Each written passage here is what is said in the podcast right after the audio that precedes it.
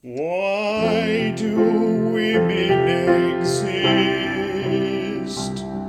Why do women exist? So we have something to kill. Not for the meat, just for the thrill. Thank you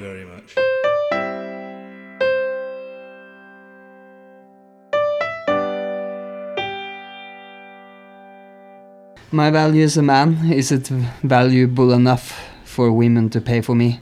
I'm sure if you tried, you will be valuable. I think I've been on the market all the time. I think I've been trying all the time. I think one time a woman wanted I I got acid from her from having sex with her. That was a direct payment. That's a direct payment. So, yes, I'm a sex seller. But okay, we're confused about these values between women and men, and now we are to talk to two beautiful people that actually did research on women that buy sex. This is a very interesting topic Yeah, why? because because for example this is interesting because it's so much debate about selling sex. About the values of selling sex, about Uh, the man being the predator, or and the woman being the object. I mean that's the what the anti-sex sellers are kind of Okay, fuck all that. I want to be the object. I want to get to the root in like how can I be able to sell my kind of useless now aging body to beautiful women out there to keep my bank account fat and my dick and sexual libido up while not losing, while not getting sucked on by anyone, by actually gaining on it. Do you think I can manage that? yes for sure. we don't have so much more to say about that. We actually want to talk to these uh, people that did research, and they will be able to introduce themselves. So, uh, welcome to our beautiful researchers on women that buy sex. Welcome and happy birthday to you Uh, guys. It's not birthday anymore. A bipolar circle uh, have now changed, and we are now the rebirthday show.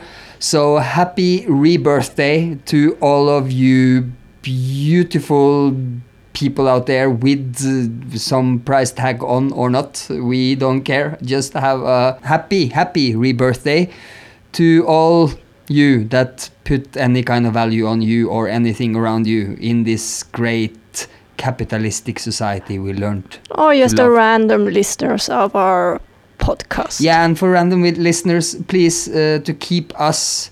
We are your obedient little dogs. We will do the bipolar circle and the rebirthday show for you, but we need food, so please go to bipolarcircle.podbean.com and give us a small donation for continuing. Maybe we can make something special. I'm learning now. Maybe if you give a donation directly on our Ko-fi page.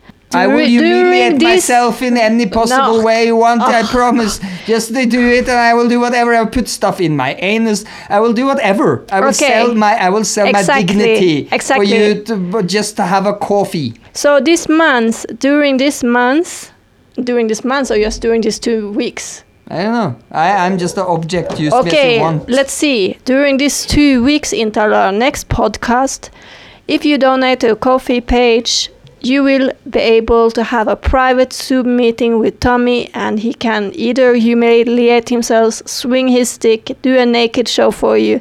Just donate, and he will be happy to be your. Yeah, great, great. Have a great rebirthday show. Happy rebirthday. Happy birthday! It's your birthday. Happy birthday. It's your birthday.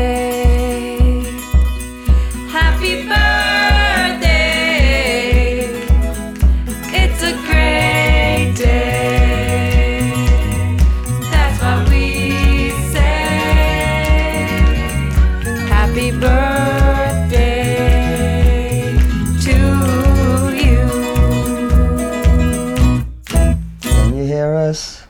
You hear us? You, you hear us or? Hello, hello, testing sound. Testing sound. We could hear you. We could we could hear you. Yes, we could. We still can. Do you hear us? Do you hear us? We hear you. You hear us? Are you there? Are we alone in the universe? Is uh, this uh, four o'clock in the night and Leona made the interview for us to have to wake up four o'clock in the night, maybe? This is four o'clock in the night in Dusty Cabo Town in Mexico, continuing Bipolar Circle and the birthday show. Tommy is sitting with his coffee and looking a bit tired. Lit, a little bit tired, yeah. I'm tired in my mind from uh, mental stress from a very kind of uh, intense, intense world around me. Uh, some people said it's uh, overwhelming. A p- A friend of me called me to call it overwhelming. And my room has been like a sauna, so I had a very hard time sleeping. Are you there? Um, Sarah? Yeah, I hear sound. You should be able to hear me okay. Can you hear me okay? yeah, we hear you. We hear you perfect. Do you hear us? I us? can't seem to hear you. I don't know what's going on with my um, speakers today. Uh, Ah, ah, I can hear you. Oh, thank God. you can hear Okay. us. Brilliant. Okay, Okay, nice. you can really hear us. I don't know what happens, but every time, uh, yeah, I can hear, hear you perfectly now. Okay. Every time there seems to be a system update, it just decides to uh, kick my speakers off.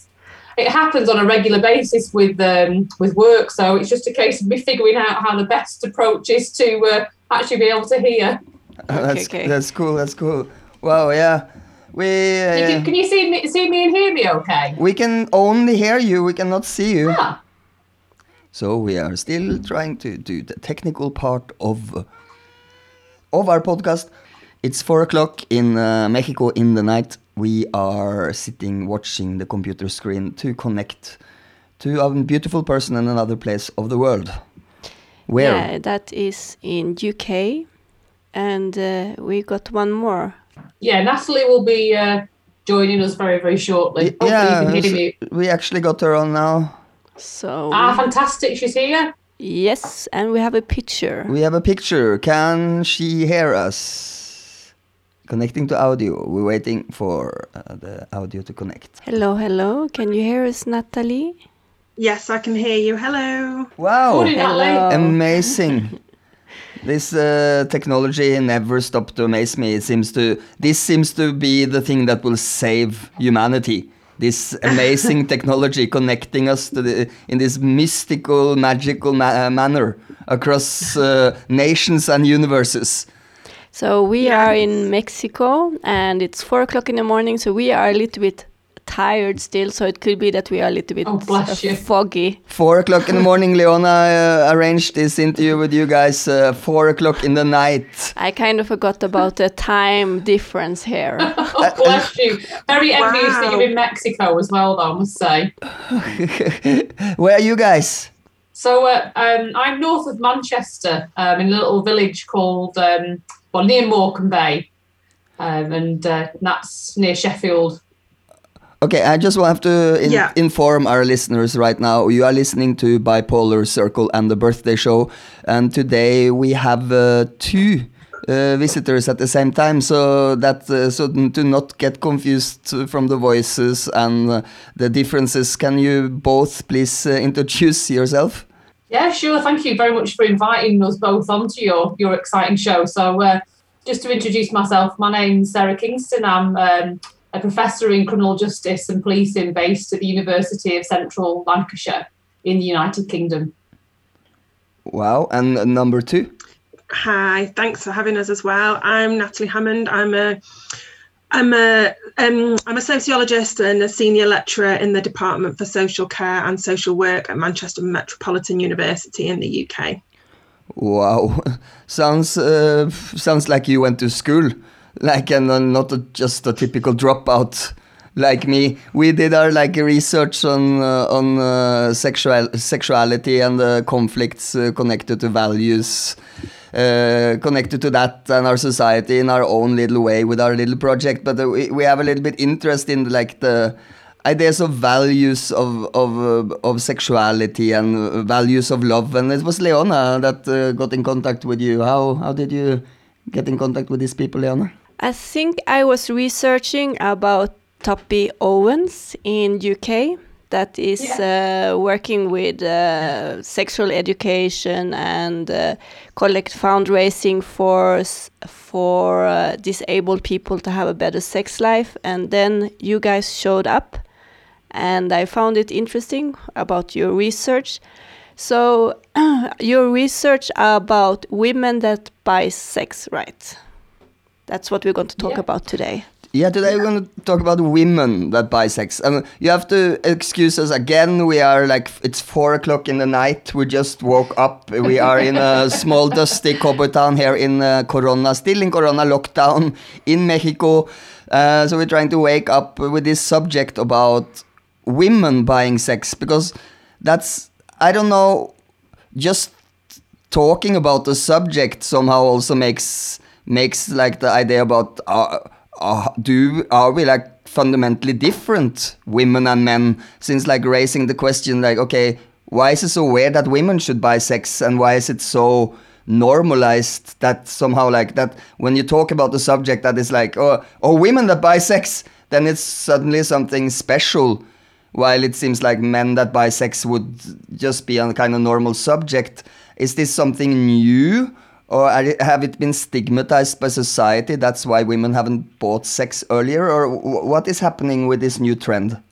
I think you've raised some really interesting questions there um, in relation to sexuality and also women's sexuality. You mentioned about how is this a new thing, and, and I guess it's difficult for us to say whether this is new because it's something that's been um, overlooked in academic scholarship and also not talked about as openly as maybe it is a little bit more today.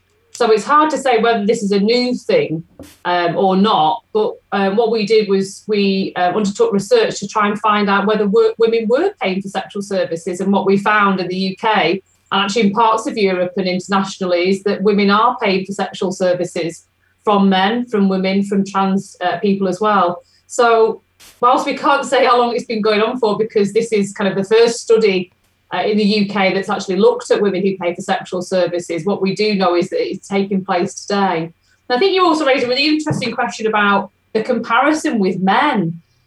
You, you're right in terms of the fact that most people assume that the sex industry is- characterized by male clients and, and those who are paying for sexual services from women. And that's very much characterized a lot of the literature and also a lot of kind of media and political thought for, for probably centuries. Um, but women's position in this has always been assumed to be as a sex worker and never as a client.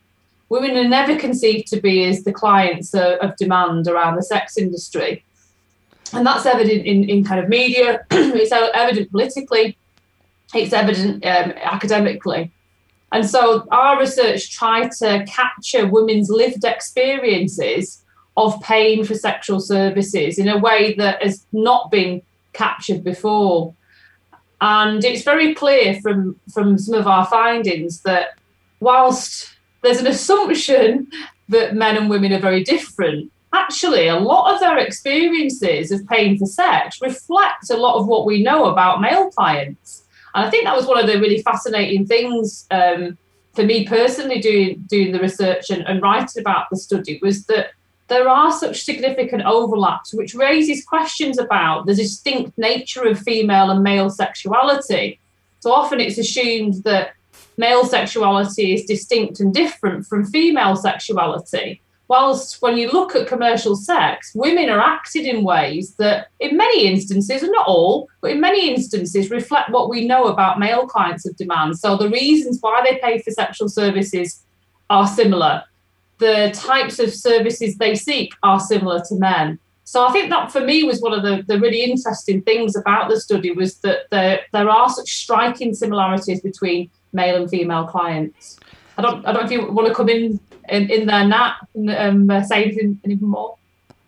Yeah. And no, just to agree, really. And the way that they organised um, buying sex was was very similar to the way that men organised buying sex. Um, as well, especially the use of kind of digital communication technologies and the use of um, reviews and seeking out kind of legitimate providers um, as well. But nothing else to add apart from the on the, the other stuff about yeah, there were lots of similarities, really. But it's it's mostly about kind of like people finding uh, sex workers online, but you don't really have like a big. Uh, like a red light district, for example, with guys. Is it existing that anywhere in the world, like a kind of red light district where women can go and pick, like uh, openly, just like from multiple men, male guys standing around, like Or showing. bordellos. Yeah, bordellos, male bordellos. Leona wanted, uh, because that's interesting, Leona w-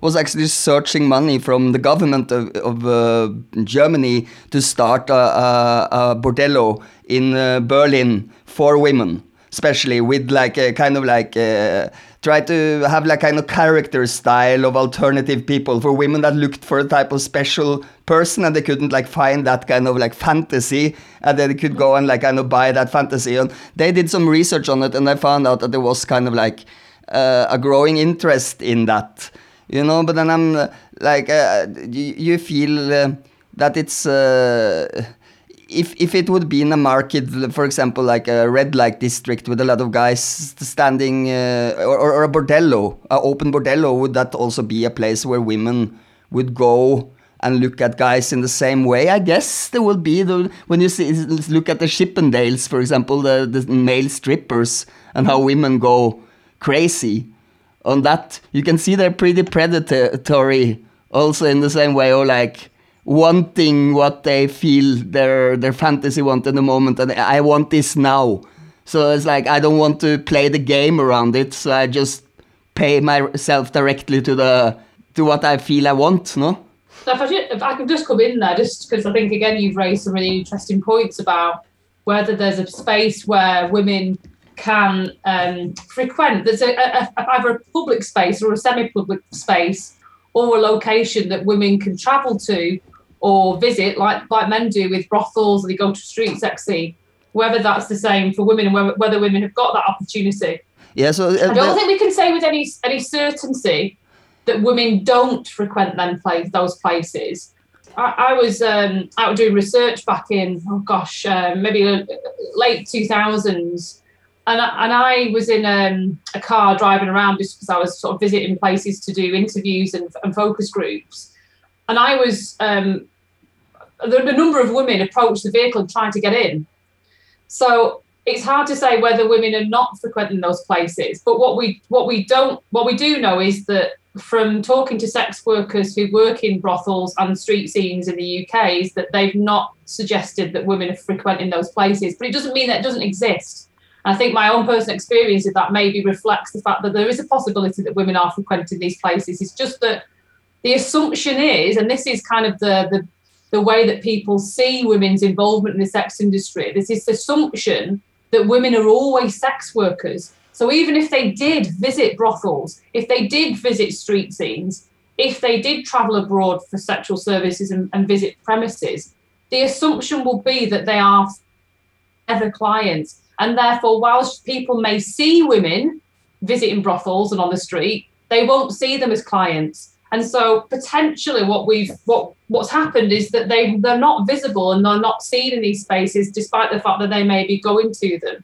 Are there really a difference between our genders and our fundamental needs as our search for food, safety, love, and sex? Are we not all searching for this, maybe in different ways? Why is it so complicated for some people to think that women also have these needs as men have? We also want sex. Maybe we are searching in different ways, but why is it so difficult to think that maybe in a really open society women are the same as men when it comes to their needs to sex? We are all different men and women, we are not generalizing here though. So, of course, not all women, of course, not all men. But is it really based on gender and who is abusing who? I mean, I'm a woman, and I would, in a world where it was acceptable and where we treat each other nice, I would also have no problem with buying sex. Because many times it is complicated, even for women, to go to a bar, hook up with somebody, it always comes with complications. So why not make it simpler sometimes? No strings attached. I mean, now we have Tinder and all this shit basically. It works for both men and women, but if you don't want to use this network or if you feel uncomfortable with this, shouldn't there be safe spaces both for women and men?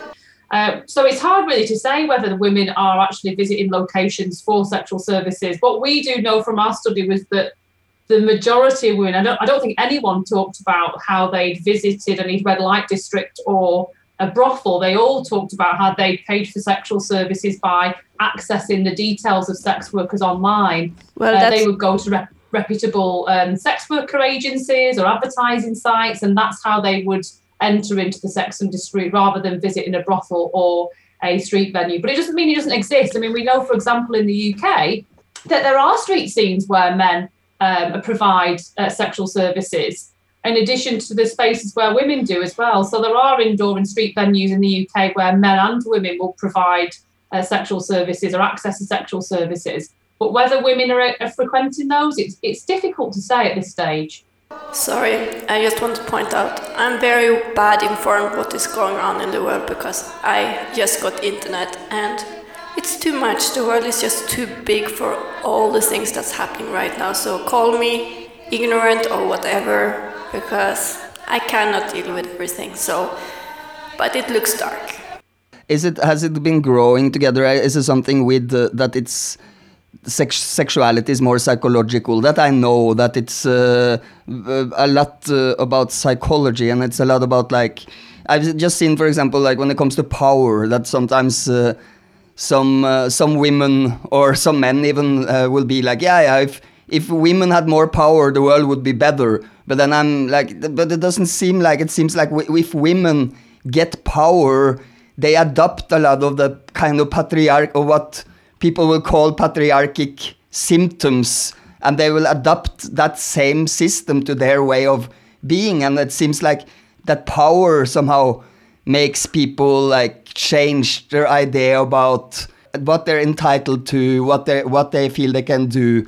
For example, and the economic uh, independence uh, with the with the women liberation and stuff have given uh, women like the possibility to to experience the same time type of uh, reflection towards uh, how they can, for example, bisexuality in a way they didn't before. But then it's like also uh, there are many different ways of, of buying prostitutes, like support sex work or or or be part of like uh, supporting sex work in some way. Uh, you can you can do it in a way of of actually healing someone, and you can do it in a way of actually uh, feeling that you have control over someone. So like uh, uh, like someone, for example, would go to a street prostitute specially because they feel it's extra kinky or dirty or something that the person is on the street and they feel some type of economic power over this person or something. During time and history. And also if you remember in berlin when we were living there on sex clubs for example there is as many women that enjoy that environment than there is men. So it's just about in history also in rome sexuality was valid also for women to take part in and women were also explicit in many ways.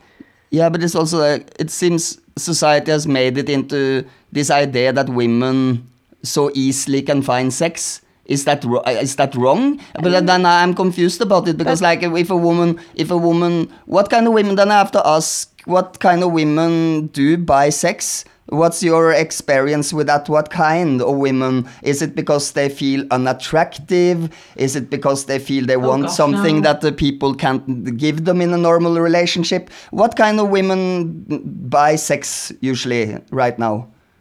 Yeah, I mean, I can, I can come in and there and answer that. Just, just to uh, reflect on the, the points you're making about power. I think, um, I think it's important to recognise that the nature of humanity and actually, you know, many uh, animals, power is a dynamic which is evident in many human interactions, and so it, and, and I guess what you mean by power is, is also something, it's a bit of an ambiguous term. So I think power relationships are evident in every relationship that we have with, with other humans. Um, and, and I guess um, that can happen and slip and change depending on the nature of the circumstances. So We placed our cards upon the table. We drew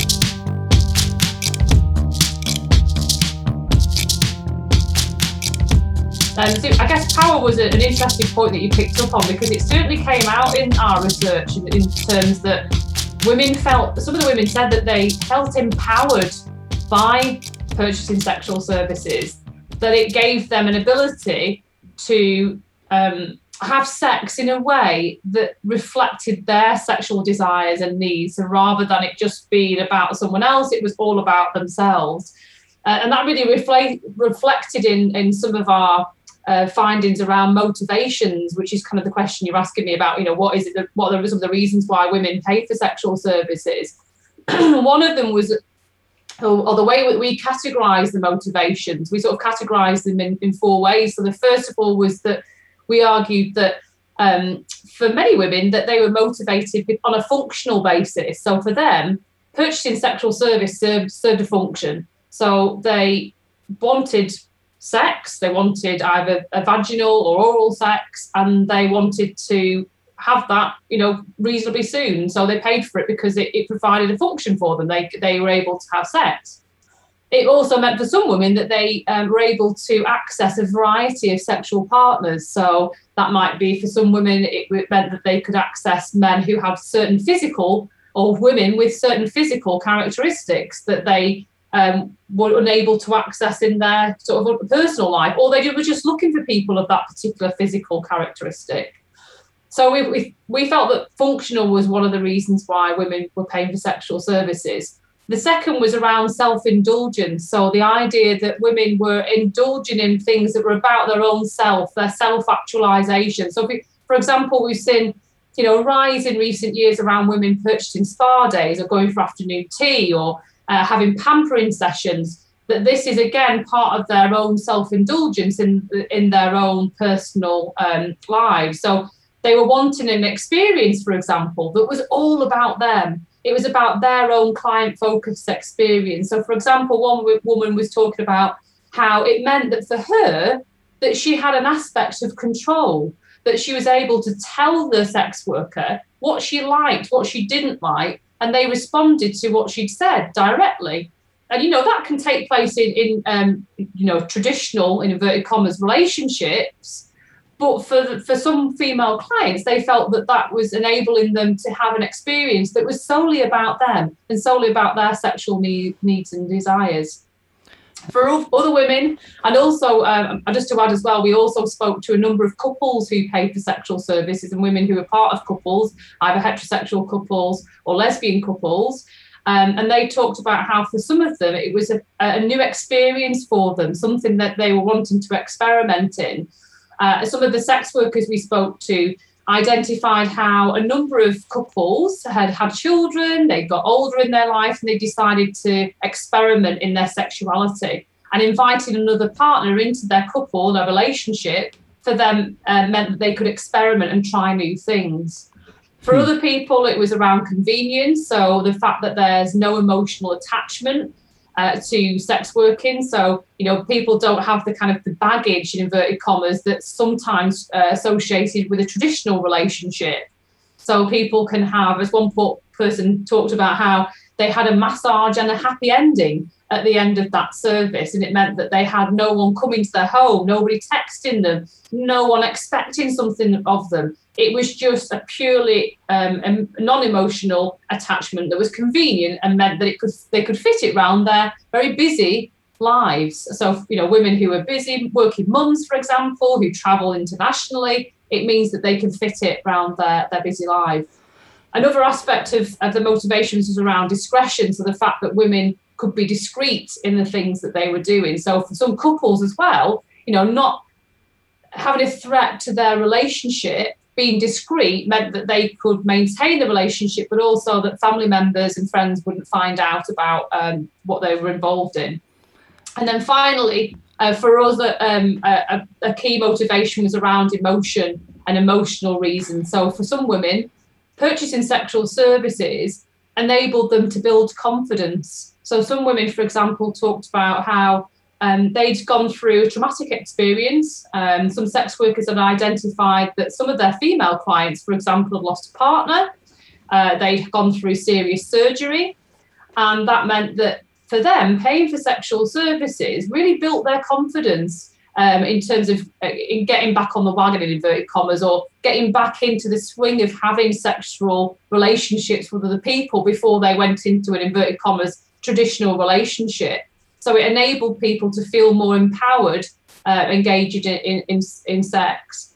For some other women, uh, they were looking for what's often called the boyfriend or the girlfriend experience. So they were looking for some a, a, a kind of a transaction that somewhat resembled an, a traditional relationship with a boyfriend or girlfriend, but that was very much a bounded or constrained and limited type of relationship so that they didn't have the emotional baggage, inverted commas, that goes along with a traditional relationship. What they have is a very clear transaction that resembles a traditional relationship, but actually isn't actually having all the associated parts. Um, and then the final thing that we found was that for some couples, they would pay for sexual services to please their partners. Uh, and that's come up in, in, in other studies where um, we, we interviewed one couple, for example, whose um, male partner, um, for various medical reasons, was unable to engage in kind of um, penetrative sex and wanted his wife to continue experiencing that.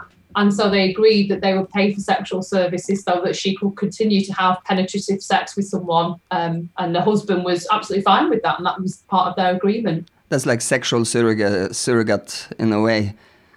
Surrogacy. Yeah, okay. And, uh, surrogate co- Yeah, but it's a it's like interesting to hear you talking about this now because it's a, it's a lot of stigmatization uh, against sex workers and against sex work and uh, when it comes to like male people, uh, uh, men going to buy sex workers, and many people that would like criticize it as something uh, uh, dirty, and uh, the industry has a lot of things to criticize, but it has a lot of things to make better. I, I, I'm a, I really believe in fighting for the right of sex workers and uh, making the possibilities for sex workers to work in a healthy and safe way. So, uh, but I'm also when you are talking about sex work now for women, it sounds so liberational somehow. It sounds like when you're talking about how women use sex work, it sounds like it's something beautiful, something great, something like should be embraced embraced by society. Is it a form of like you think this can be a part of realizing some kind of understanding between man and woman psychologically that, that can lead to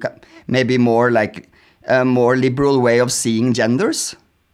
Um, I don't know if you want to come in as well, Nat. Um, I guess in, in terms of um, whether it's liberating, I think a number of women really use the word empowerment. I I mentioned that before, but they certainly did feel that being able to engage in an experience that was all about them, they felt empowered by that because it meant that they were able to continue to experience sexual gratification. They were able to orgasm in a way that really suited their particular sexual needs.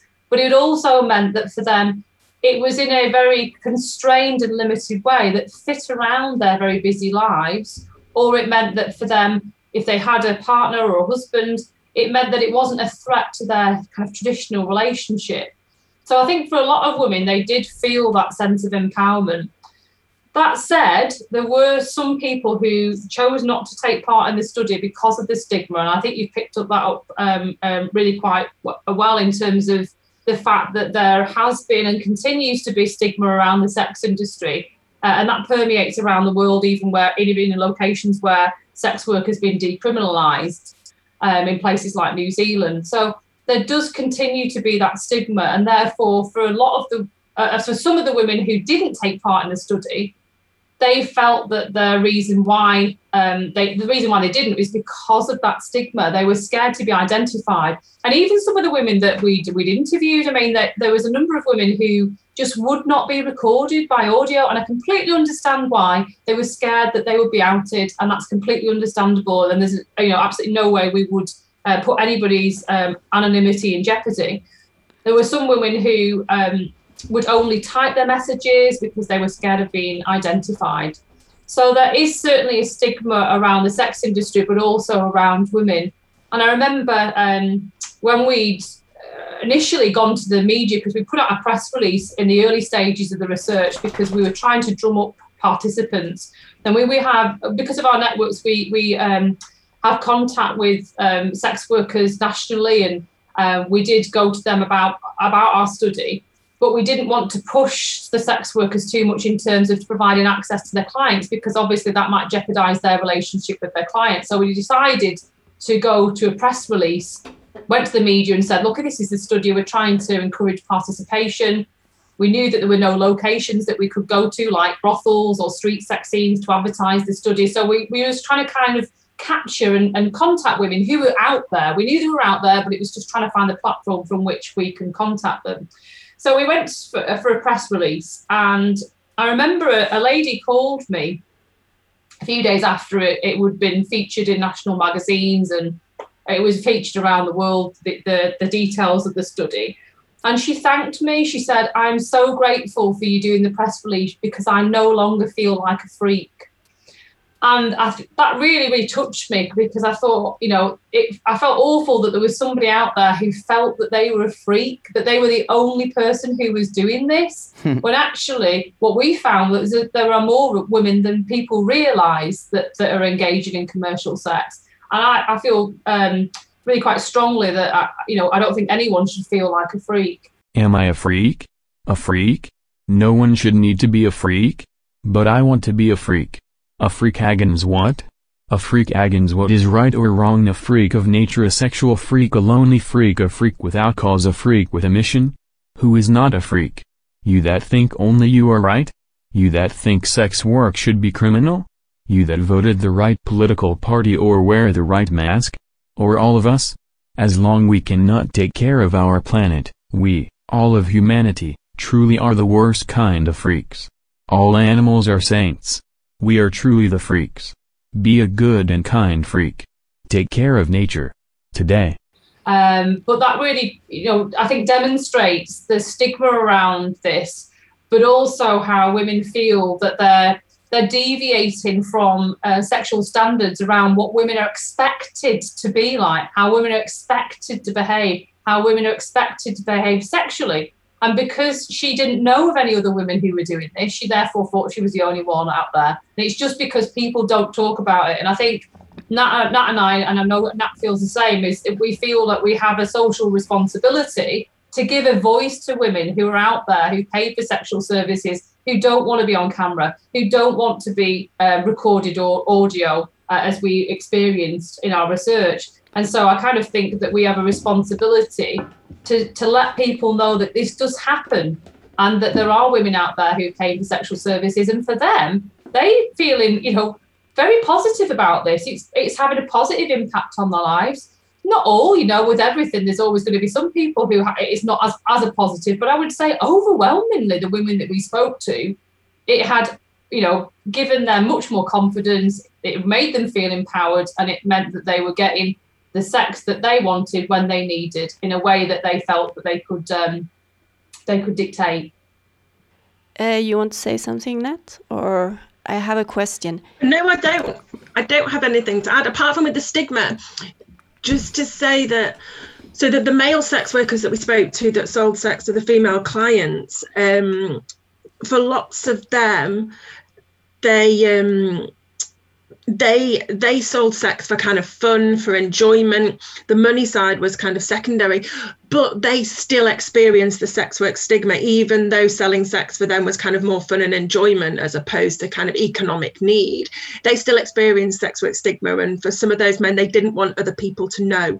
They were worried that, that lots of them had other jobs and they were worried that if their other jobs found out then that would um, sorry, found out that they sold sex, and that would impact on their other employability prospects um, as well. So they still experience this this stigma.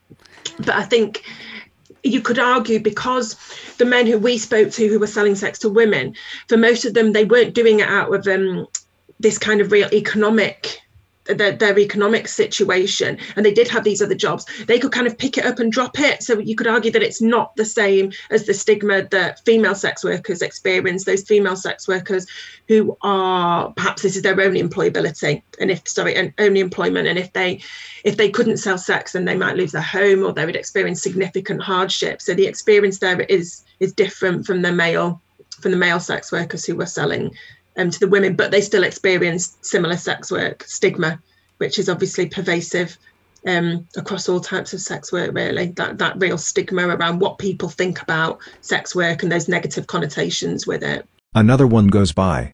Does she want me? I would do her for free. That one also and that one and that one. That one I would do cheaper. Oh no not that one. She looks at me. She comes closer. No ma'am. No I'm not working. You say I am a prostitute? No ma'am, I'm just looking after the other sex workers. Oh. She goes. There, oh no, not the group of bare gay men. No sir. I'm not working. Thanks sir. Thank you for all the nice words but could you move away a little? Do not touch please. No I'm not working. Oh finally. There is a beautiful woman. Oh she works here. Another one looking at me, pointing. Oh, they make fun about the new man on the block. I just try to do my job. There must be someone who would pay for my sexual services here on the street. Maybe I should have taken that job as a street seller, while selling more traditional stuff than my body. Hi ma'am? Want a good time? No? Night is coming. I am hungry, please love me. Well, it still is like being a gigolo. If I'm like a male male prostitute for women, I I think uh, still society would uh, see me more as a strong person. Like it's kind of like quality, Or at least funny. They will not take it so serious or like, oh, poor you. No, no, oh, yeah, poor, poor, poor you, suppressed sex worker controlled.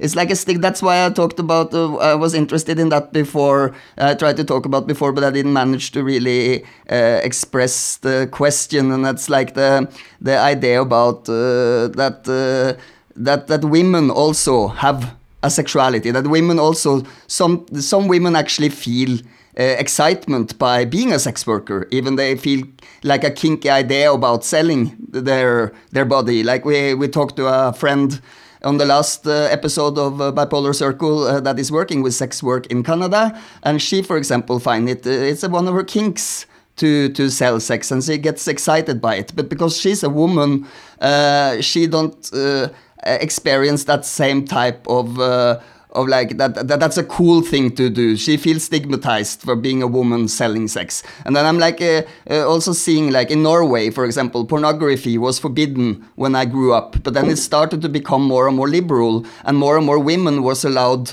to express that they also liked to watch porno- pornography. And because they were allowed to like express actually what they felt and was not like uh, suppressed into some kind of mental bubble about what society thinks what women or men are supposed to feel, they were suddenly allowed to express what they felt through pornography. And more and more, you could find more and more women that also liked kind of pornography that men or women that studied this before would say, "Oh, this is really male sexuality."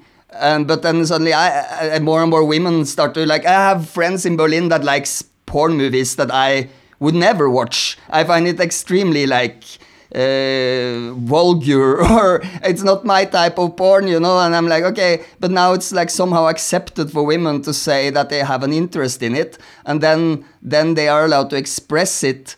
So it's like the same with the with the sex work in a way that that women are allowed to express that they also have a need to sometimes just have an orgasm without any any uh, uh, like uh, talking before or any complications. I just want this or in for example a relationship where you want uh, to experience a threesome without any jealousy uh, problems or like that. And that's become like more and more accepted for uh, for couples to to rent a sex worker into that.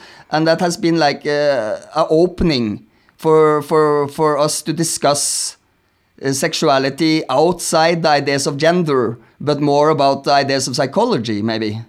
Yeah, I think you picked up a, a good point around you know couples and the fact that this is um, it enables them to you know have a discrete relationship with a third party, and then it means that they're not threatening that traditional relationship. So I, I totally agree ab- about the aspect of the lack of jealousy because if people are open and and discuss this freely, then it means that they're not um, potentially jeopardizing their relationship. Um, and you also were talking about, you know, the, the changes in sexuality and women's sexuality. And I think, I mean, from writing the book, um, it was that came out last year. One of the th- early chapters is is looking at the social historical context in which the women clients that we spoke to were situated. Because obviously, you know, if we all reflect on our history, the, the decades that we grew up in, you know, they've changed substantially. And when we think about sexuality, when we look back through time and we look back through the decades through which women were born and also socialized, there have been some really significant radical changes that have taken place in the context of women's position in society, but also in terms of sexuality.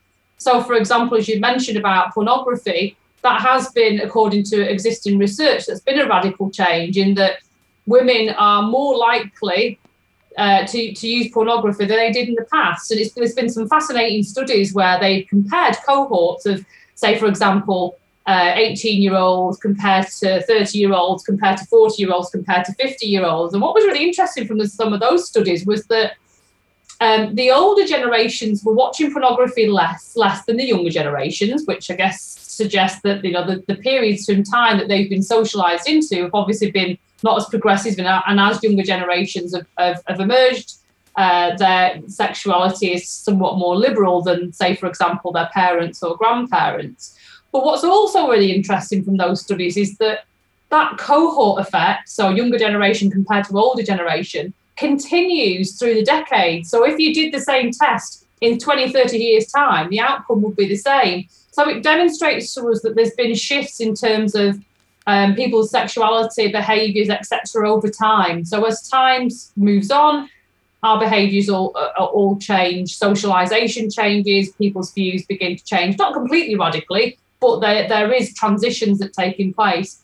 And I think potentially for what we what we looked at and looking at women who pay for sexual services, we've ca- we captured a moment in time. We've captured a period by which women are purchasing sex in a way that they may not have done 50 years ago because they didn't have the economic financial cir- circumstances. They didn't have the same access to sex workers that they might have have now. And so there's a a proliferation in terms of opportunities for women to purchase sexual services but also their their life circumstances are changed. Women are working more now, now than they did you know 60 years ago more likely to have a, a career um, some people choose to have children later on in life, and so their lives are different to what they were many, many decades ago. And that may have an impact, therefore, on things like women's access to sexual services. And I think for us, you know, we've captured a moment in time, and it may well be, and I, I would suggest from looking at the historical context in which women are situated now,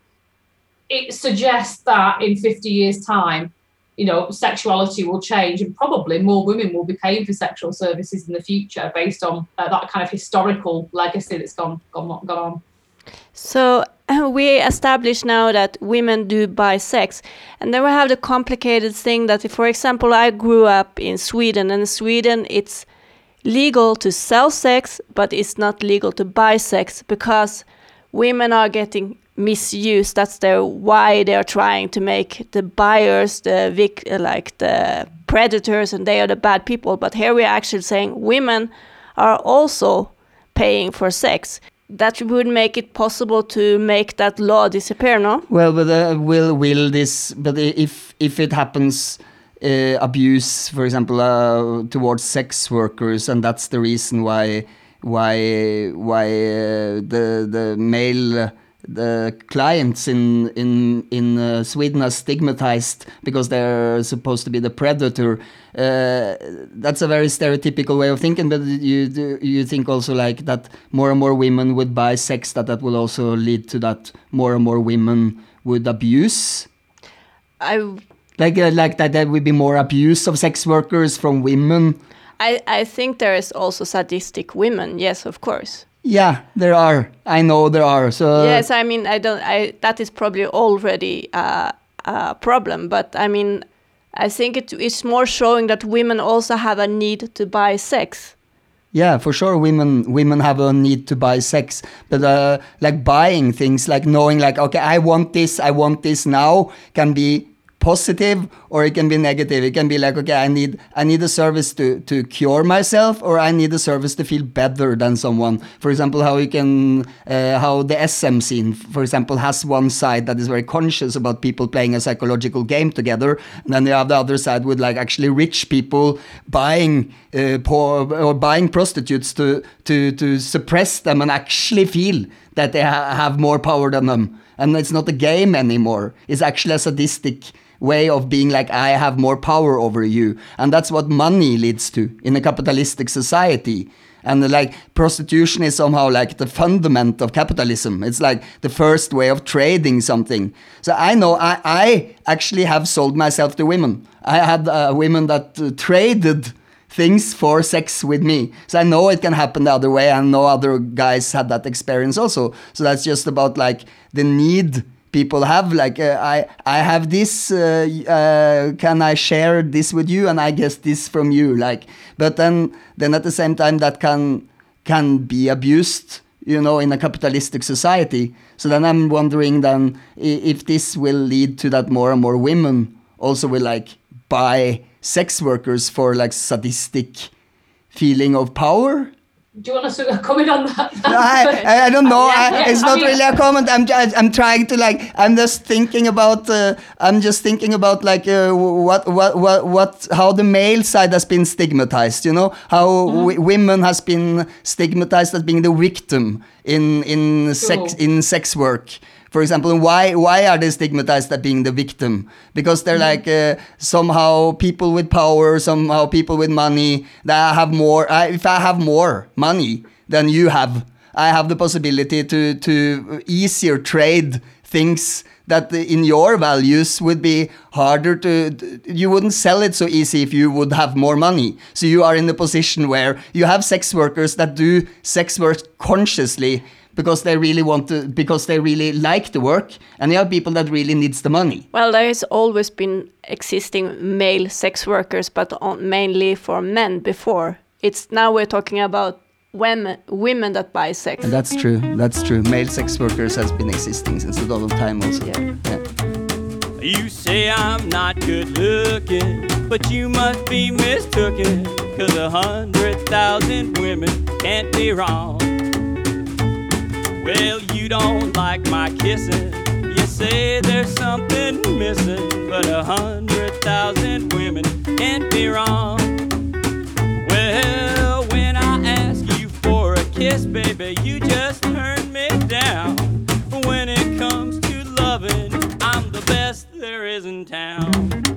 You don't like my loving or my turtle doving, but a hundred thousand women can't be wrong.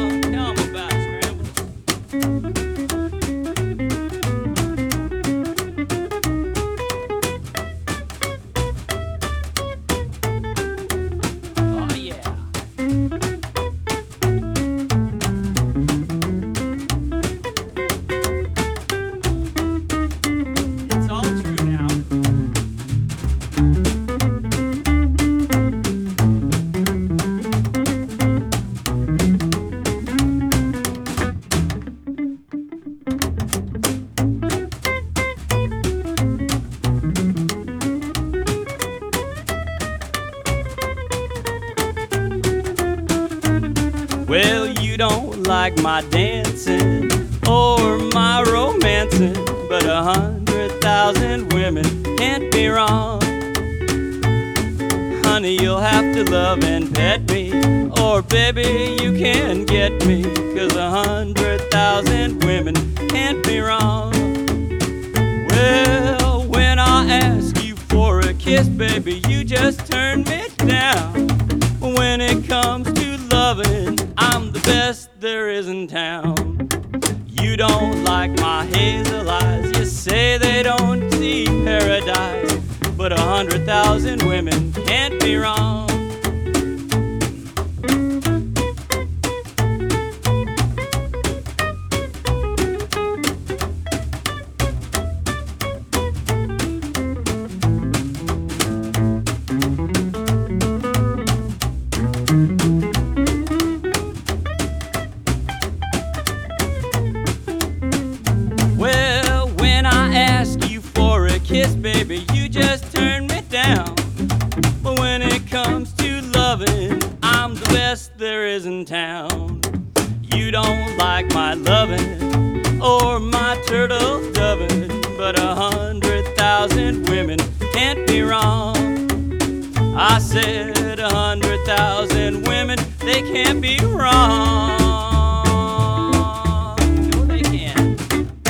Yeah so what's the question then The question I is if women also will misuse the, their power over men in that thing. I don't know. It, it's just interesting that because I, I think it will be both. I think it's like, yeah, women will abuse their power, like money uh, and power can be abused always. So, like, people that have that possibility will always abuse it. And people can also, when we live in a society that is based on money, you can also use it consciously. So it's like, can you tell us? Okay, now I'm getting a little bit far out. As again, we are in the middle of the night here in Mexico. I'm trying to speak to you guys in English. Uh, I'm still uh, waking You up. do a fantastic job. Oh, thank you, thank you so much. But uh, do not get totally uh, lost in all that. Can you mm, explain what's the title of your book and explain a little, uh, talk a little bit about uh, what the book is talking about?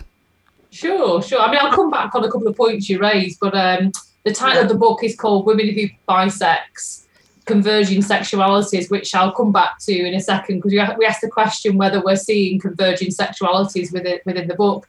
And actually, you've picked up on a few things that we explore within the book as well around the fact that you know the industry has been assumed to be characterized by male demand, fem- female sex workers.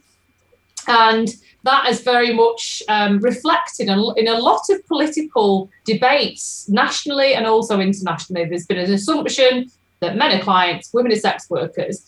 And that has led to a political policy and policing focus that's targeted male clients um, and also generally female sex workers, although it's not always the case. And I guess, you know, again, thinking back, because we talked about the social historical period from which we've come from um, and looking back through history, you know, there, ha- there have been, you know, many centuries where women's position has been ha- as, um, you know, a man's wife. And um, that relationship was very much, you know, for many women, they were dependent on their husbands. Not everybody, but that was the case. And so, you know, that view that um, women in some way are less able to exercise their power is, is a historical kind of um, position, whereas today things are very, very different. And so, in places like Sweden that are focusing on demand, to me, my thinking, it's quite an archaic view to assume that women are not going out and doing this, given that society has changed so radically. We know we're not back in the 1900s or Victorian era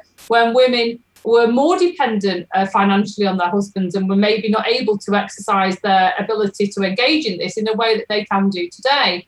You know, the industry is very, very um, diverse.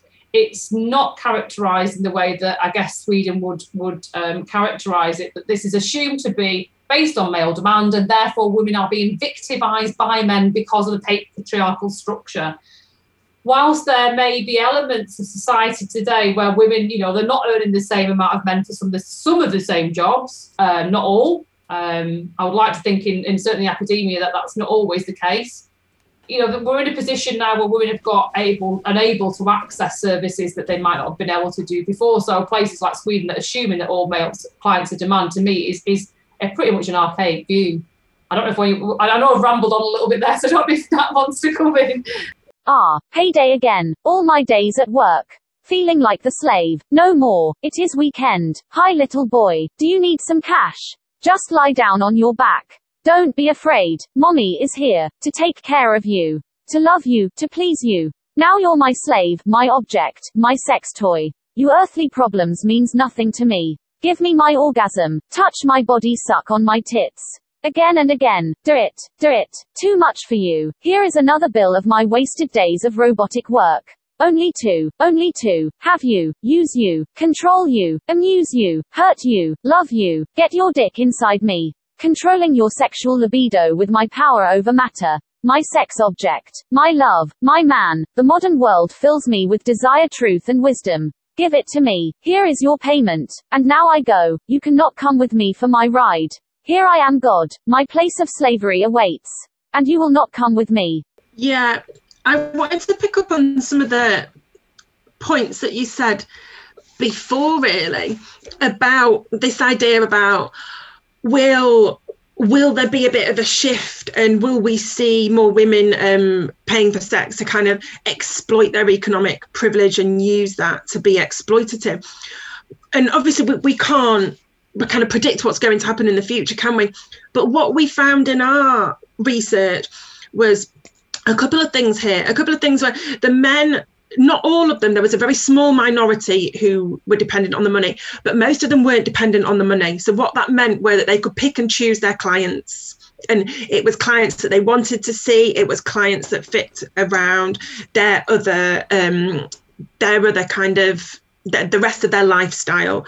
And what part of the reason that motivated men to sell sex was around pleasure. They wanted to give women pleasure. And by giving women this pleasure, it was about a project of making themselves feel good. So it was about a project of them. Um, kind of by interacting with the women, they came to see themselves as kind of achieving these kind of masculine norms. So, what what you were talking about then what we would from our research what we would say is actually if men thought that these women wanted to exploit them then if that wouldn't give them pleasure then no they wouldn't want to be involved in in selling sex But now we're talking about UK, no? yeah so And we're talking about the uk and that's another thing that i wanted to pick up on is that sarah was talking before about a very specific how our research is about a very specific point in time and it's about a specific point in time and also it's about a specific place so it was about the uk we were focused on the uk And we know when we look at sex work around the world, we know that women have been buying sex in other countries and other relationships via sex tourism. And those are kind of different power relationships. And we weren't, our work didn't look at that. We were looking very much at these women who were paying for sex where they not necessarily right where they lived but in the country that they lived in so in the uk not traveling for sex not traveling for that different um different experience so culturally there might be differences Yeah, um, because I as well if you imagine there's more poor people in the in another country like Africa or in Yeah. Caribbean where they actually rich women would buy sex in another way. I just wonder if it would be like different if it suddenly got more women with economic power in certain countries in the world, and you still had like poor countries like here, but the the power shift will change. So like women had more power in the poor countries also. Will you then get more guys on the street? Because here, here in Latin America, many people that is on the street we should not um, be on the street. Actually, there are a lot of people out there, many people that are Mm, perfectly made for doing sex work, and though that's the people we should protect and give give rights. And the people who don't want to work with it, just like anyone that don't want to work with any work, shouldn't work with it. They should find what they want to do with their life. Like she's talking about the male sex worker, for example, that feels like he's giving pleasure to the woman, and it's part of he really appreciates his job. or like this woman that we had interviewed Yeah, we talked. time. We talked to a sex worker on our last show, and she also feels she's. Uh, she feels like very in touch with her female side. She feels in, empowers her female strength she to be a strong, to be a sex worker that consciously work with sex in the way and she, she feels. also pick her clients. yeah, she also picks her clients. But if you like stand on the not street, unusual.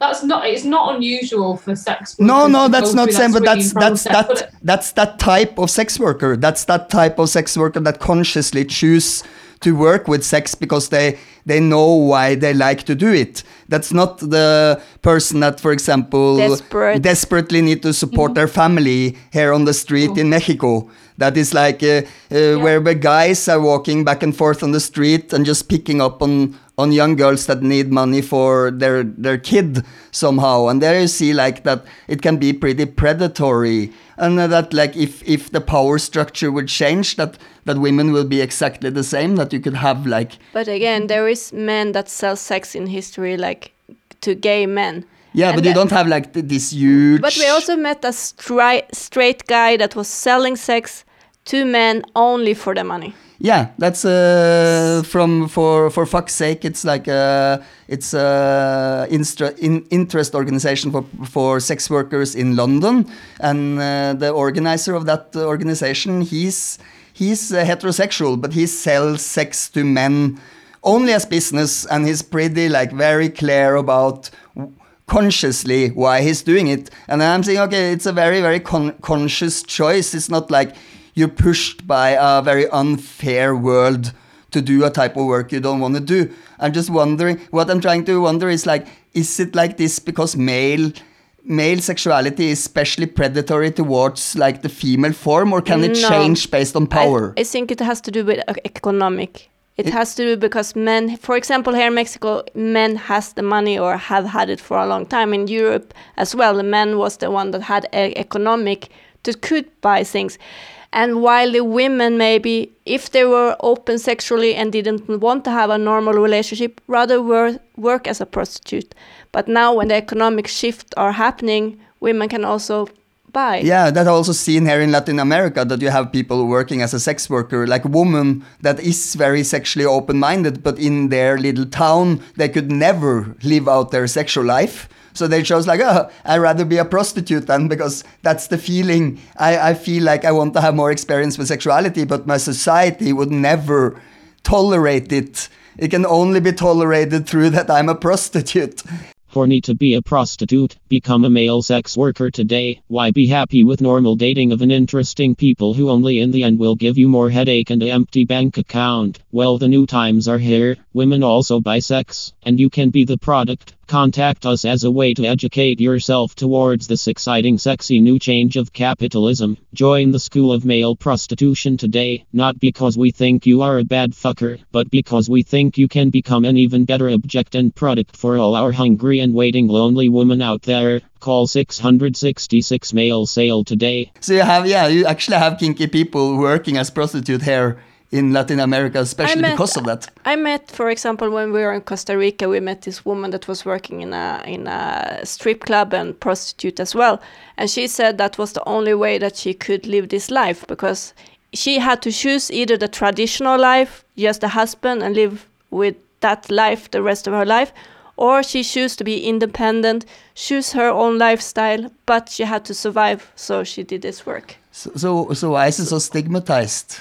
Because it creates freedom. It gives you liberation that you can like, you can do what you want without uh, like a long education on a university somewhere or something. People feel, people feel like jealous, or Well, I think a lot of people, uh, the argument is that the people are being exploited and victimized. Um, yeah, but everywhere they're exploited and victimized. Like, um, or uh, sorry, beep, uh, the different commer different commercial clothes brands that is like promoted by some of the most like fancy shops all around the world is using slave labor. Uh, our yeah, computers we are using is mined from ki- ki- kids in poor countries.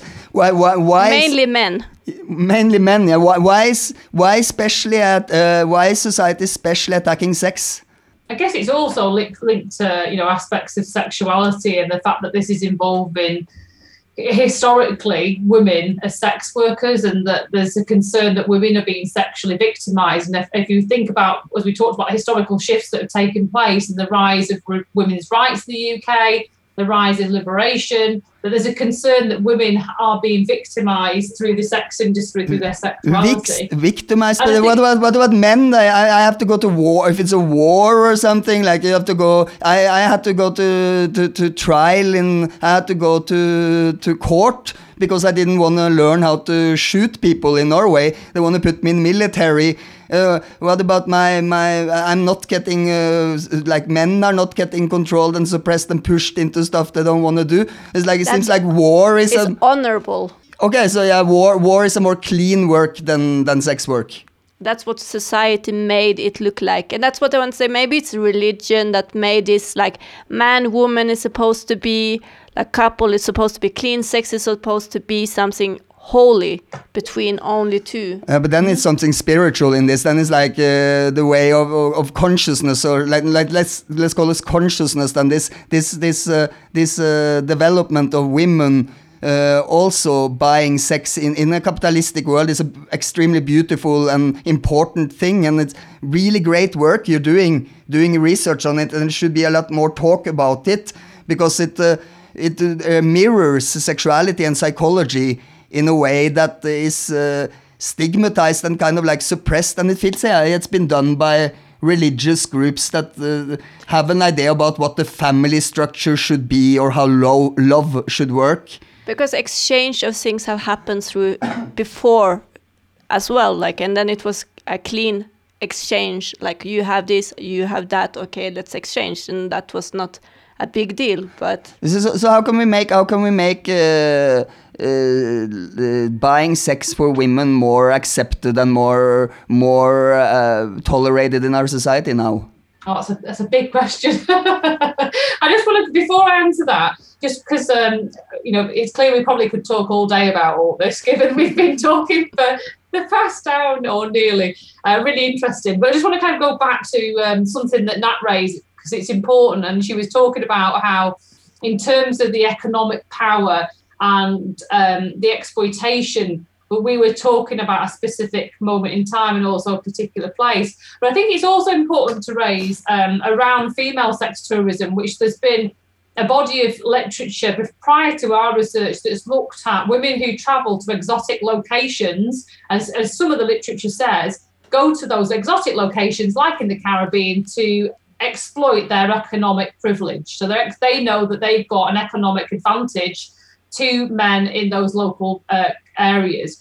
What's really interesting again about that research is that yes, women were exploiting their economic privilege because they knew they were in a position of power to um, be able to, for example, pay for meals, pay for hotels, pay for nights out, etc. What's interesting is that the literature says that the exchange of monetary value for sex was not direct in the same way that our research was, because we talked to women who were paying for it in a direct and explicit way.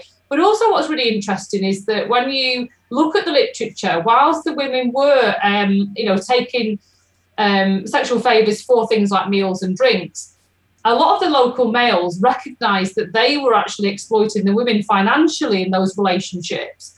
And the women often felt that they were in a romantic relationship rather than a transactional relationship, which is what the, the local males would be more aware of. Not always, but what was interesting was that, you know, whilst there's assumption that the economic power advantage was in women's favour, actually, what a lot of the literature around female sex tourism was showing was actually that the local men were taking advantage of the women economically and were doing things like they would take them to their friend's restaurant or they'd take them to a place where they knew that they could get more money for drinks. And so, in terms of the exploitation dynamic within involved in those relationships, the argument that it's one directional, i.e., that's going from woman to man, isn't always a full and complex understanding of those relationships. And so I think it's important to recognize that ex- exploitation can happen in two ways. And similarly, know, I've been over to Thailand and spoken to a number of women who've worked over there in, in some of the very well known um, sex locations. And again, I went over with the view because I've been in, in I guess, informed by what I'd read in, in um, academic literature and also what I'd heard about in the media. And I was expecting to go over and meet women who were, you know, very much exploited by the sex industry. And actually, what I found was that a number of the women that I'd spoken to just thought that um, the guys who went there were, were, mugs and that they were exploiting them financially and had multiple boyfriends and that they were were getting lots of money out of the men. And whilst it's clear that for some of the women we'd spoken to that you know that it wasn't their career choice, they felt that that was a, a good economic position for them to be in, and it actually meant that they could earn much more money than they would have done doing traditional types of works in places in, in Thailand. So I think that there's often an assumption that exploitation is just one way, uh, but it's much more complex than that.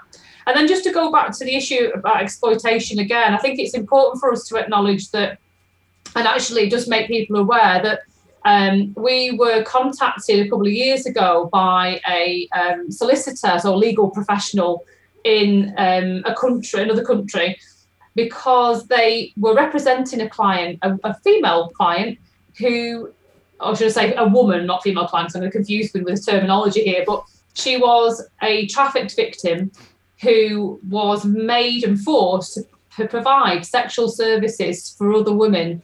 So again, you know, whilst I'm, we've talked about the empowerment, there have there obviously are instances where there is some exploitation of women by other women, whether knowingly or not, we don't know. But we we were asked to provide evidence for this trafficked victim to say that women clients do exist because the legal professionals in the in the asylum claim argued that actually women don't pay for sexual services, and we know that's not true. So I think it's important for us to acknowledge that you know exploitation isn't just one way, but also that there are instances of exploitation taking place in the context of, of um, women clients. Uh, but it was just that was just one case that we heard about, and actually from our research, it was the issues around violence just weren't talked about, were they? not? you know, exploitation of of sex workers by clients, female clients, just was not talked about in the way that, that we've we've sort of read about in the literature on male clients, and you may know from your own research, Nat.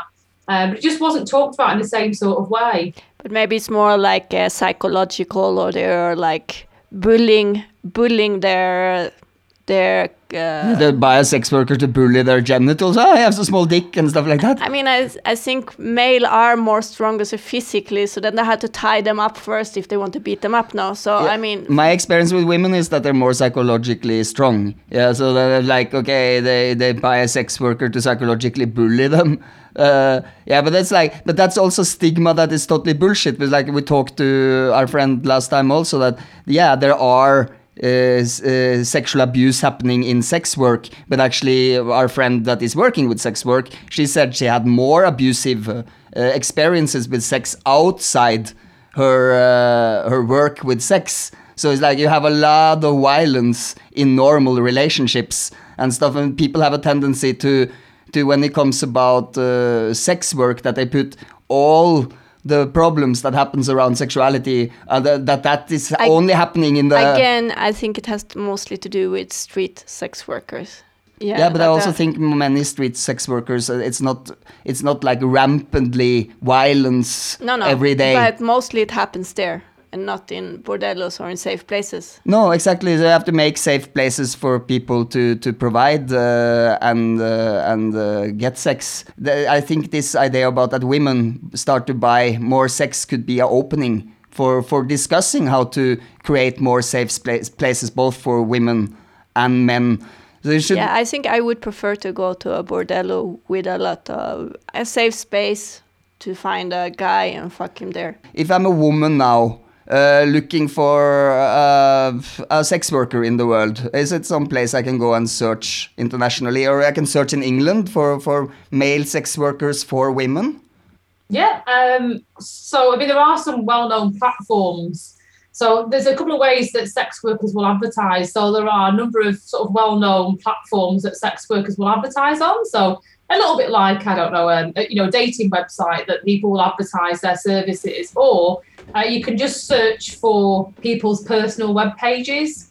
So some sex workers ha- don't advertise on those types of sites. They have their own personal web web pages. So we we whilst our research was prim- primarily in the UK, we spoke to some sex workers who are based in Canada, who are based in Australia. Similarly, some clients who were in different parts of the world as well, parts of Europe. They they kind of was UK citizens but lived abroad in in uh, different parts of the world. So So I just want to know how is the law system in uh, in uh, UK about sex work right now? Just to put ourselves into the situation how it's working in UK because it's very different in many places where our listeners are from. Sure, sure. So um, I guess we've kind of got a, a model where it's it's partly legal and partly parts of it are um, criminalised. So the purchase of sexual services in the UK is legal. So I could go out and pay for sexual services from somebody, uh, and that's uh, perfectly legal. The illegalities around the purchase of sex relate to the person that you're pay- paying for sexual services from. So if I went out and paid for sexual services from somebody, unbeknown to me, was forced, coerced, i.e., trafficked, then I can be, um, I can receive, uh, I can be criminalised uh, uh, under legislation. So that is a criminal offence if you pay for sexual services from somebody who basically is um, trafficked, and it doesn't matter whether I knew that or not. I'd just be criminalised. You buy sex legally, then later find out that you bought from a sex traffic victim who did not tell you they were a victim. Then you did something illegal, even if buying sex is legal. It is just like selling two types of weed. One legal and one not. If you by accident get the wrong one, you are a criminal. Still if you are lucky to get the right one, you will stay high forever. So enjoy the ride. Or it's just, that if it is legally imported sex work, it is stamped with the import label of your home country. This will protect sex trafficking victims. So stay safe. Uh, there are other aspects of the industry that, uh, again, are legal and illegal. So if I wanted to provide sexual services, I can do that from my own premises, from my home home address. I can do that illegally. The problem emerges when you have more multiple people working in the same property. So if I invited Nat along to work from home and I invited Julie on to come and work at my house, that is then termed a brothel, and brothels are illegal. So I can work on my own independently, but can't work with other people in the same sort of way. If there's sort of three or four or five of us, that becomes a brothel, which is a bit of a shame given that we know um, from existing research on, on this topic and also from some of the ane- anecdotal experiences that Nat and I have, will have had from various support agencies that we've worked for over the years, that sex workers working together can mean that their sexual safety and their physical safety i- is more likely to be upheld. So um, in the UK, there are parts of it illegal and parts of it that are criminalised. Unfortunately, as I say, that working together means that um, for sex workers, that can mean that they are likely to fa- Yeah. face a criminal offence. And for the research, for you guys, also like now, it would have been really interesting to, to put up a, a bordello with uh, different options for women and see how it would have been women on the like the fast food market You know, not the women that sits at home and like, oh, I want to experience this or that with my boyfriend, or I would like to have this sexual experience I never had before with this special type of person. But actually, just like go in the street or go go into a house with like idea. I don't know if I want sex today, and just like, oh, that guy I want right now. I, I, want him. I think I will go for the fast food markets. That's the. I think that also would be more from I know a lot of women, my friends, that I would like the fast food market because more. I, if I don't want a relationship, I just want to pay for sex. I would rather go for a bordello because I feel it's safe and I have more choices, and it's less complications. Yeah, I think also like uh, I think you would see a lot more women uh, checking out uh, uh, sex workers if if you had organized bordellos where women also could feel more safe to go alone, for example, there and just go and see what. Yeah, okay, go and take a drink and see what happens. You know, maybe it's a cute boy on the club tonight, but it's, uh, if you don't have that possibility to org, why why can't the sex workers organize themselves and be together? It's the same laws we talked to the woman uh, last time in Canada. No, in Canada it's forbidden to be to buy sex like no, no, she could also sell sex, but she could not have a friend selling sex in the same house because then they were could be sex trafficking. The same thing as she explained. Uh, exactly, exactly. Yeah, it's it uh, it's really bad for your research. Yeah, I mean, I mean, not having those sorts of venues. What, what was interesting was that I was actually told uh, very on, early on in the research that there was a premises in in London where this type of uh, activity took place, but I never found anything more about it. So whether that got closed, I don't know. I mean, parts of uh, if you go to places like Amsterdam, and that's there's probably more likely to have those types of venues there, but I'm I'm, I'm not sure. I mean, some of your listeners might may, may well be aware of venues where women can go to to access those types of services. I don't know if you're aware of any of those locations, Nat, but Look at that one. Golden skin, right? So beautiful eyes. Strong body. I think I want him. What do you think? Could he fulfill your fantasy? He could try to fulfill mine. I think he looks too weak. He do not have the right upper body strength. I like that one. So small and cuddly looking. Well, I have to see his penis. And I need to hear his voice. It's a big turnoff for me their voice is too female. I like it manly. I think I want that one. That one looks too pale for me. I like them brown. Not too brown though. That one, he looks nice. Nice? Do you need a nice one to really care for your vagina? I think your pussy would prefer that stud there. Or what? Are you looking for a boyfriend?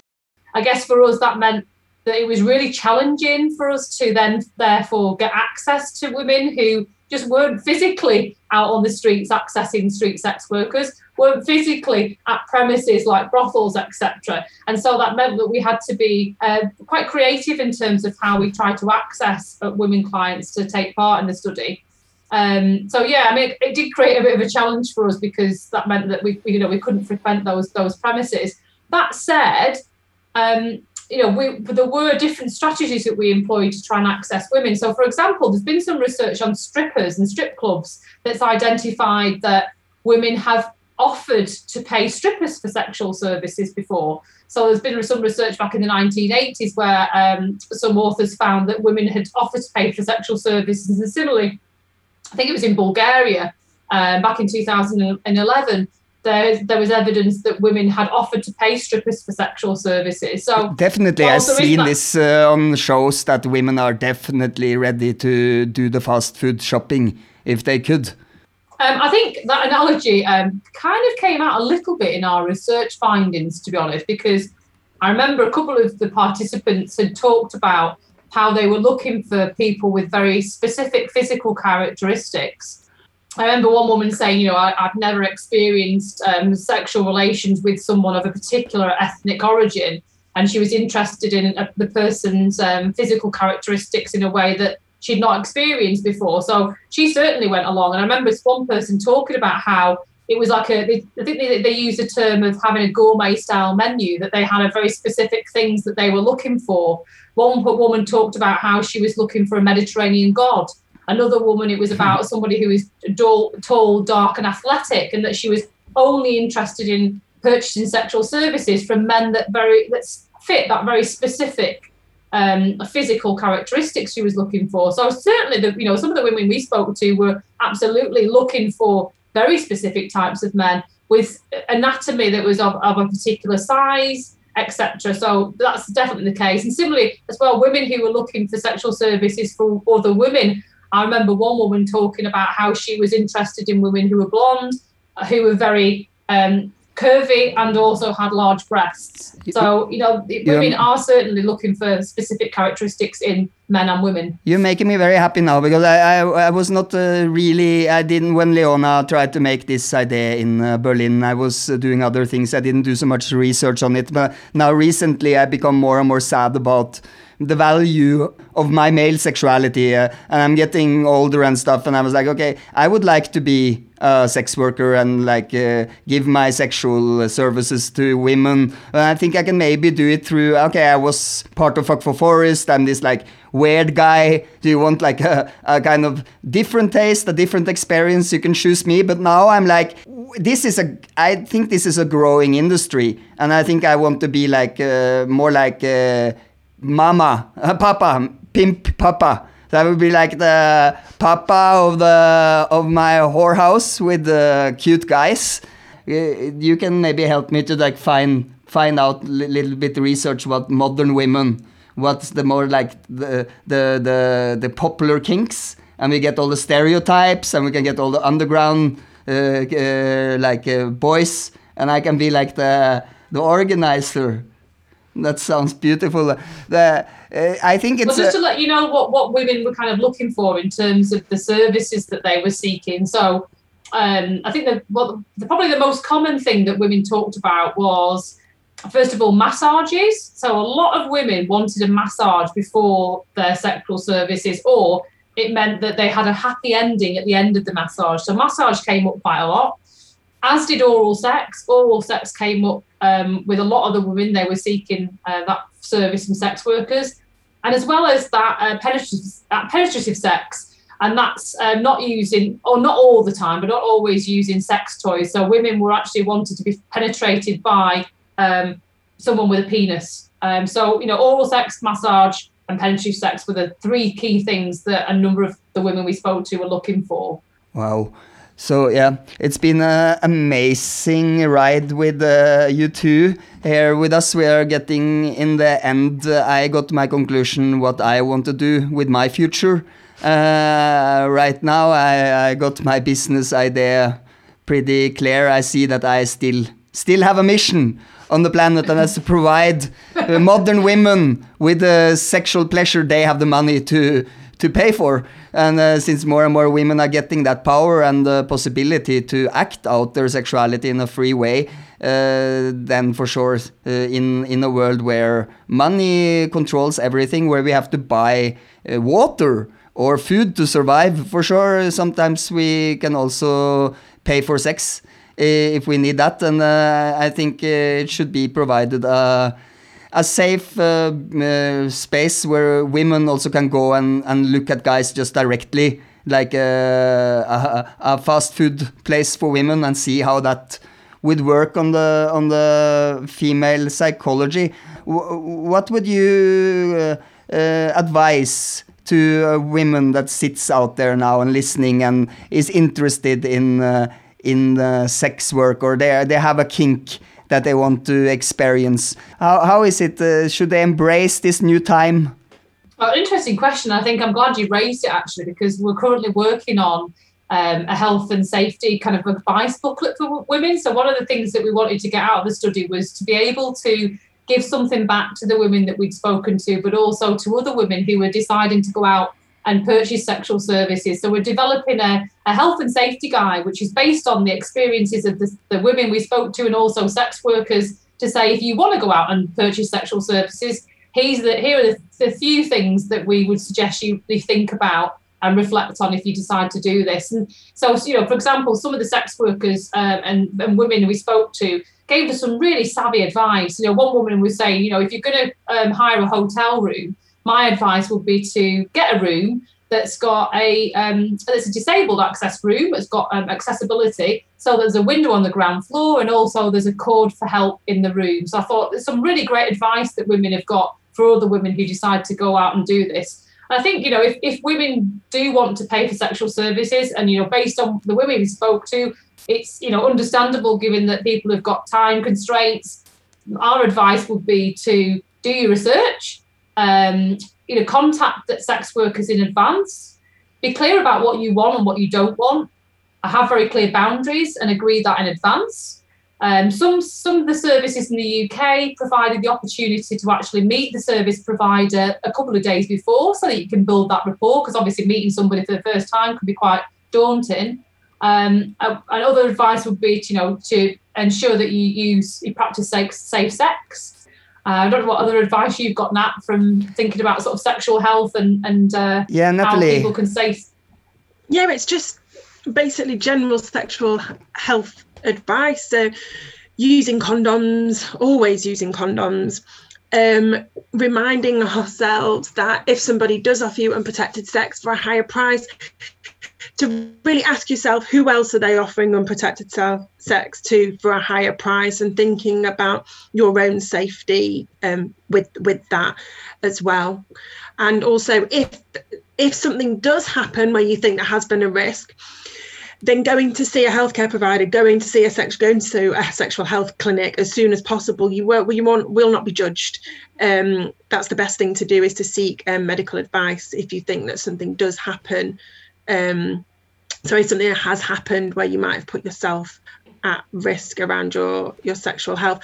But also back to what sarah said around negotiating those boundaries beforehand. So spend we spoke with our the people that we spoke to they organized all of their sex um, paid for sex encounters online. So very different to the types of things that you were talking about kind of this fast food market kind of going to the i can't say it the bordello.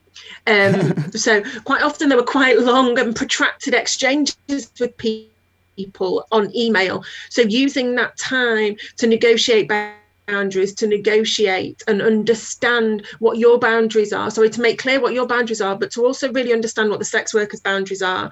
And that means that by the time you get to the physical face-to-face meeting some of those awkward comments everybody else is prepared to do and what everybody's looking for You're breaking up a little bit. Are we losing you? Oh, oh, hello? yeah I, are you here? no us? you've frozen on my screen Okay, there, there you. Okay, yeah, no. yeah i am still here Yeah, okay. What was the last? Uh, can you repeat the last thing? I think you were just, we were talking just again about um, being clear about boundaries, your own boundaries as a, as a female client, but also to ensure that you understand the boundaries that sex workers have. For example, some sex workers just don't want to provide kissing services. They don't want to kiss clients.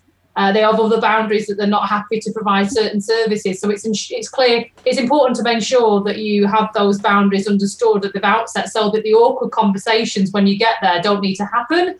Another thing that people do is you know about payment. So paying pay, providing payment at a certain time, so that you know going to a room hotel room and saying. I, you know, I need the money now, or can we exchange the money now? Doesn't become an awkward conversation that you agree that in advance. It may well be that you know you provide the money in an envelope on the on the dresser or on the bed or something that the person can check when, when they feel comfortable. So it's just it's making sure that you have those agreements in place before you actually go to meet somebody. It just makes the the the um, the experience less awkward in, in, in conversation.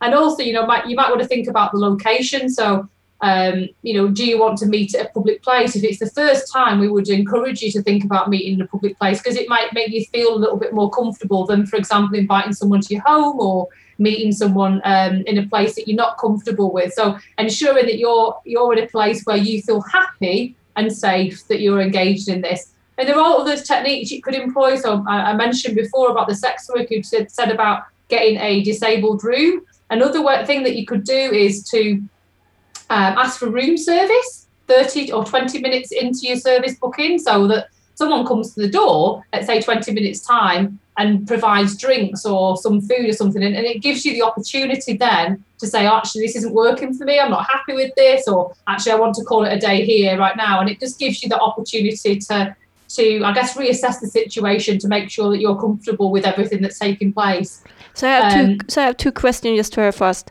All these precautions is because they are afraid that their their um, sex worker will do something against them in a way that they don't like. It's, it's just general dating advice. I mean, the things that people talked about were just around dating in general. I mean, It's I've- dating I've in known general, friends right? Who- I mean, I mean, I've known friends who've gone on to various um, dating websites and travelled to locations and put themselves in not very safe situations. And I think you know, for women or men in general, this type of advice to, applies to everybody. Yeah. it's just that Tinder, I mean, uh, t- Tinder Sure. stories like people uh, meeting uh, abusive uh, people online. This is not only applying sex work; it's actually very, very good advices for any kind of new interaction you you need with people you have no idea who is that you just find online in the cyber world. My second question was just about his health, sexual health. So when a woman give a man a blowjob, they usually use a condom, a prostitute or a sex worker. But when a male uh, sex worker are giving oral sex to a woman, do you recommend people to use like a plastic sheet between, or how do you do this in a safe way? So there's um you can use what's thing called is it a dental dam um nap. Um so it's basically protection over the, the woman's um sex organs. Again, similar sort of thing to a condom, but it's, it's specifically for women.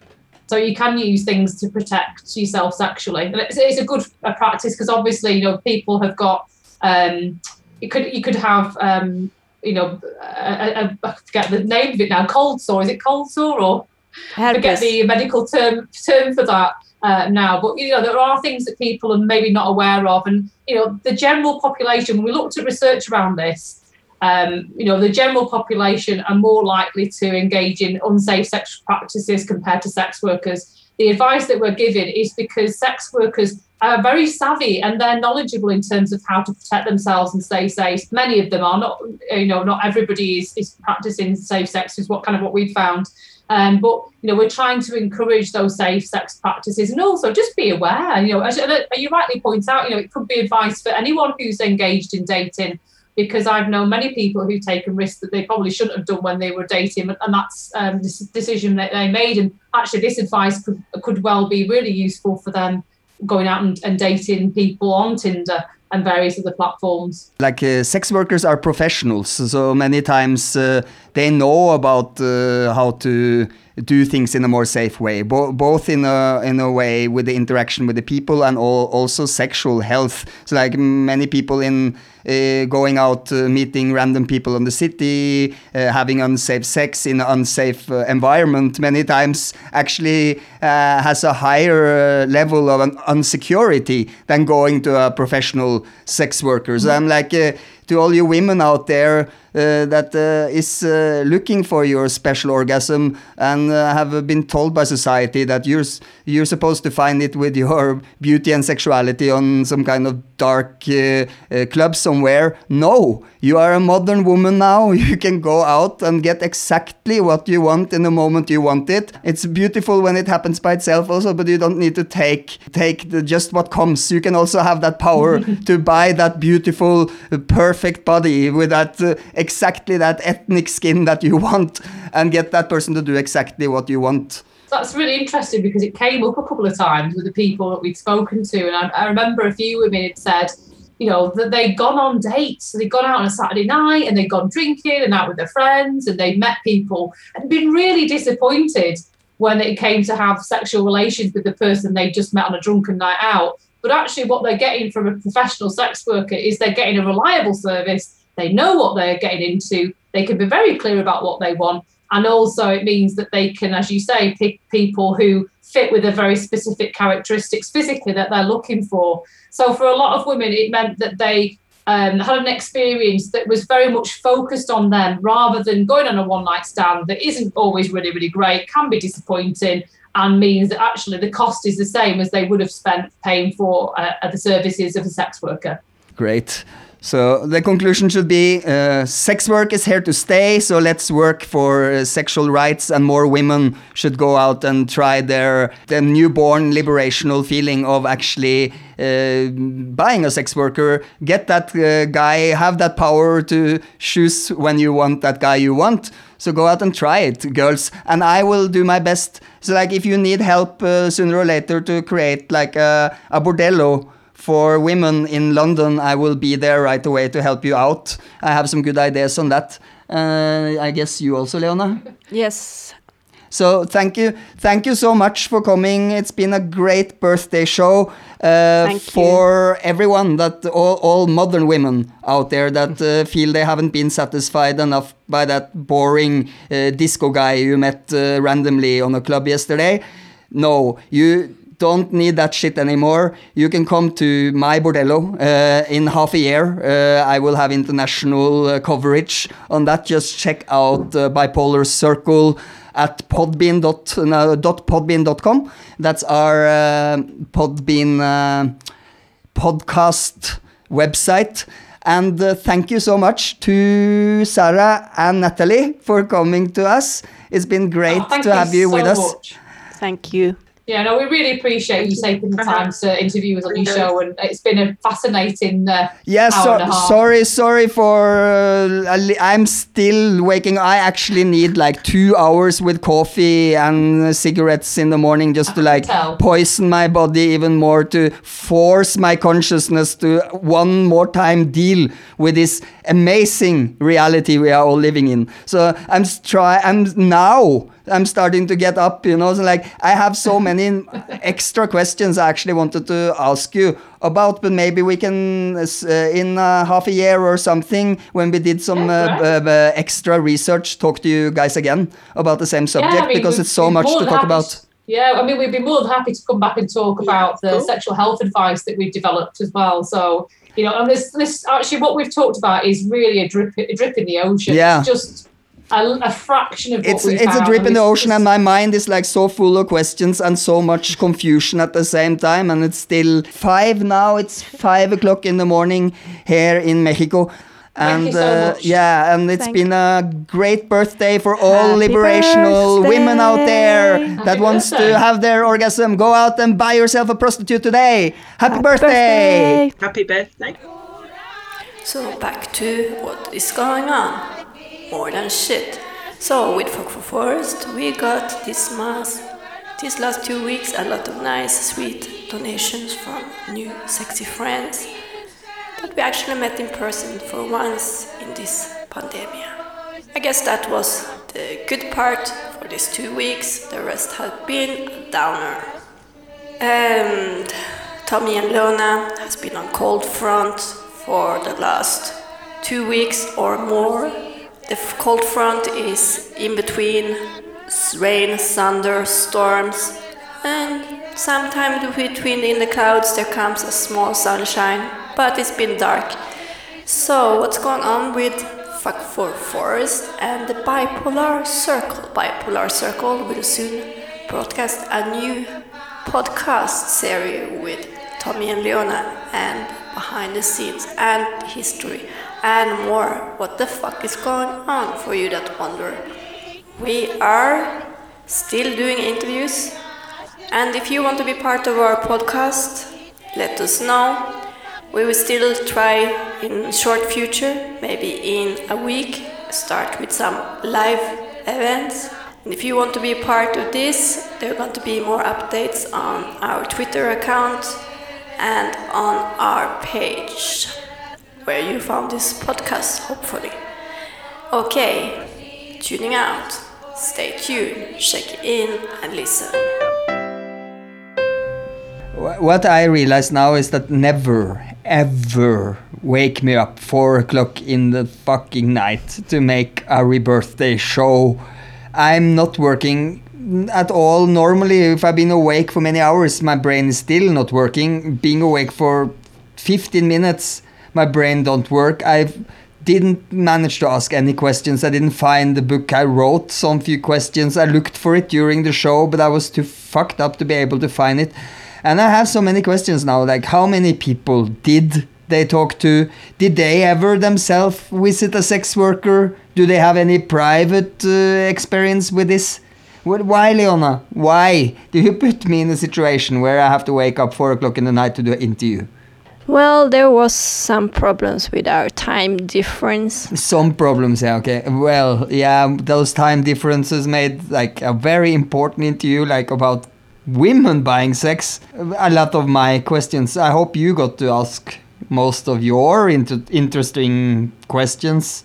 I still have a lot of questions in my mind that I could maybe not clarify totally. But yes, I got to know what I kind of needed and what's like is kind of obvious though. Of course, women also would like to buy sex if they could. Yeah, of course, and women will buy hand grenades and guns and poison, and they will also fuck you over if they're in the government and have control over the, all the police that fuck you over, even including women police that many times are the worst fuckers if they get you in handcuffs somewhere because they have that power. So maybe it's power that makes people abuse power. I don't know, and women can be even more power hungry if they have money. Maybe that's why men try to keep them away from having money for so long time. So many mysteries of this fucked up universe. So maybe we should stop use blaming one gender for for things. Yeah, let's blame humanity. I know I'm I'm uh, I'm uh, not a sexist, but I'm a like a racist in a way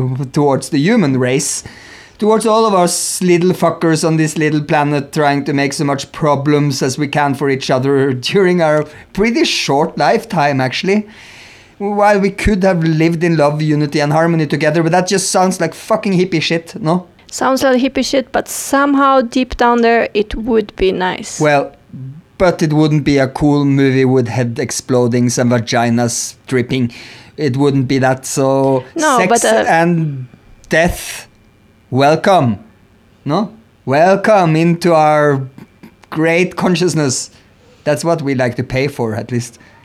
So this was about paying for sex. If you're a woman, want to pay for sex. This program of the bipolar circle and the rebirthday show. Thank you, thank you for listening.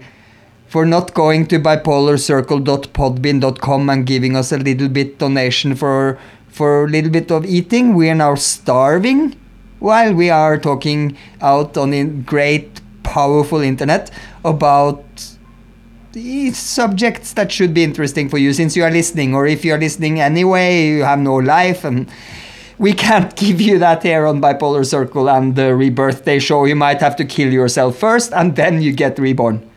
Well, we are looking forward to soon make uh, live events where we will have other kinds of things happening, like like direct suicide online and uh, dissection of human bodies no i don't know just hugging like hugging online on radio that would be well, cool that would be kind of online ra- boring radio. So join us next time for our hugging, uh, everyone hugging together, or for the great morbid sexual violent feast we will do.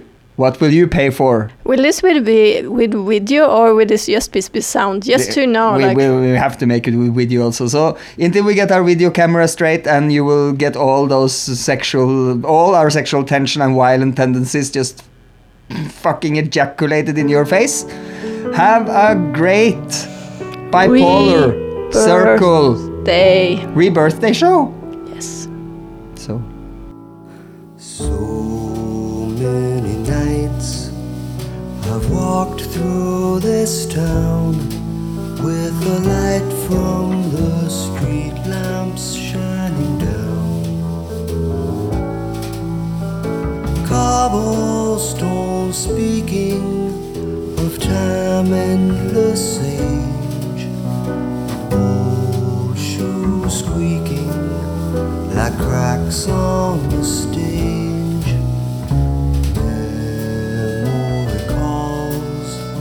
Bring back the pain and starts dragging me down once again.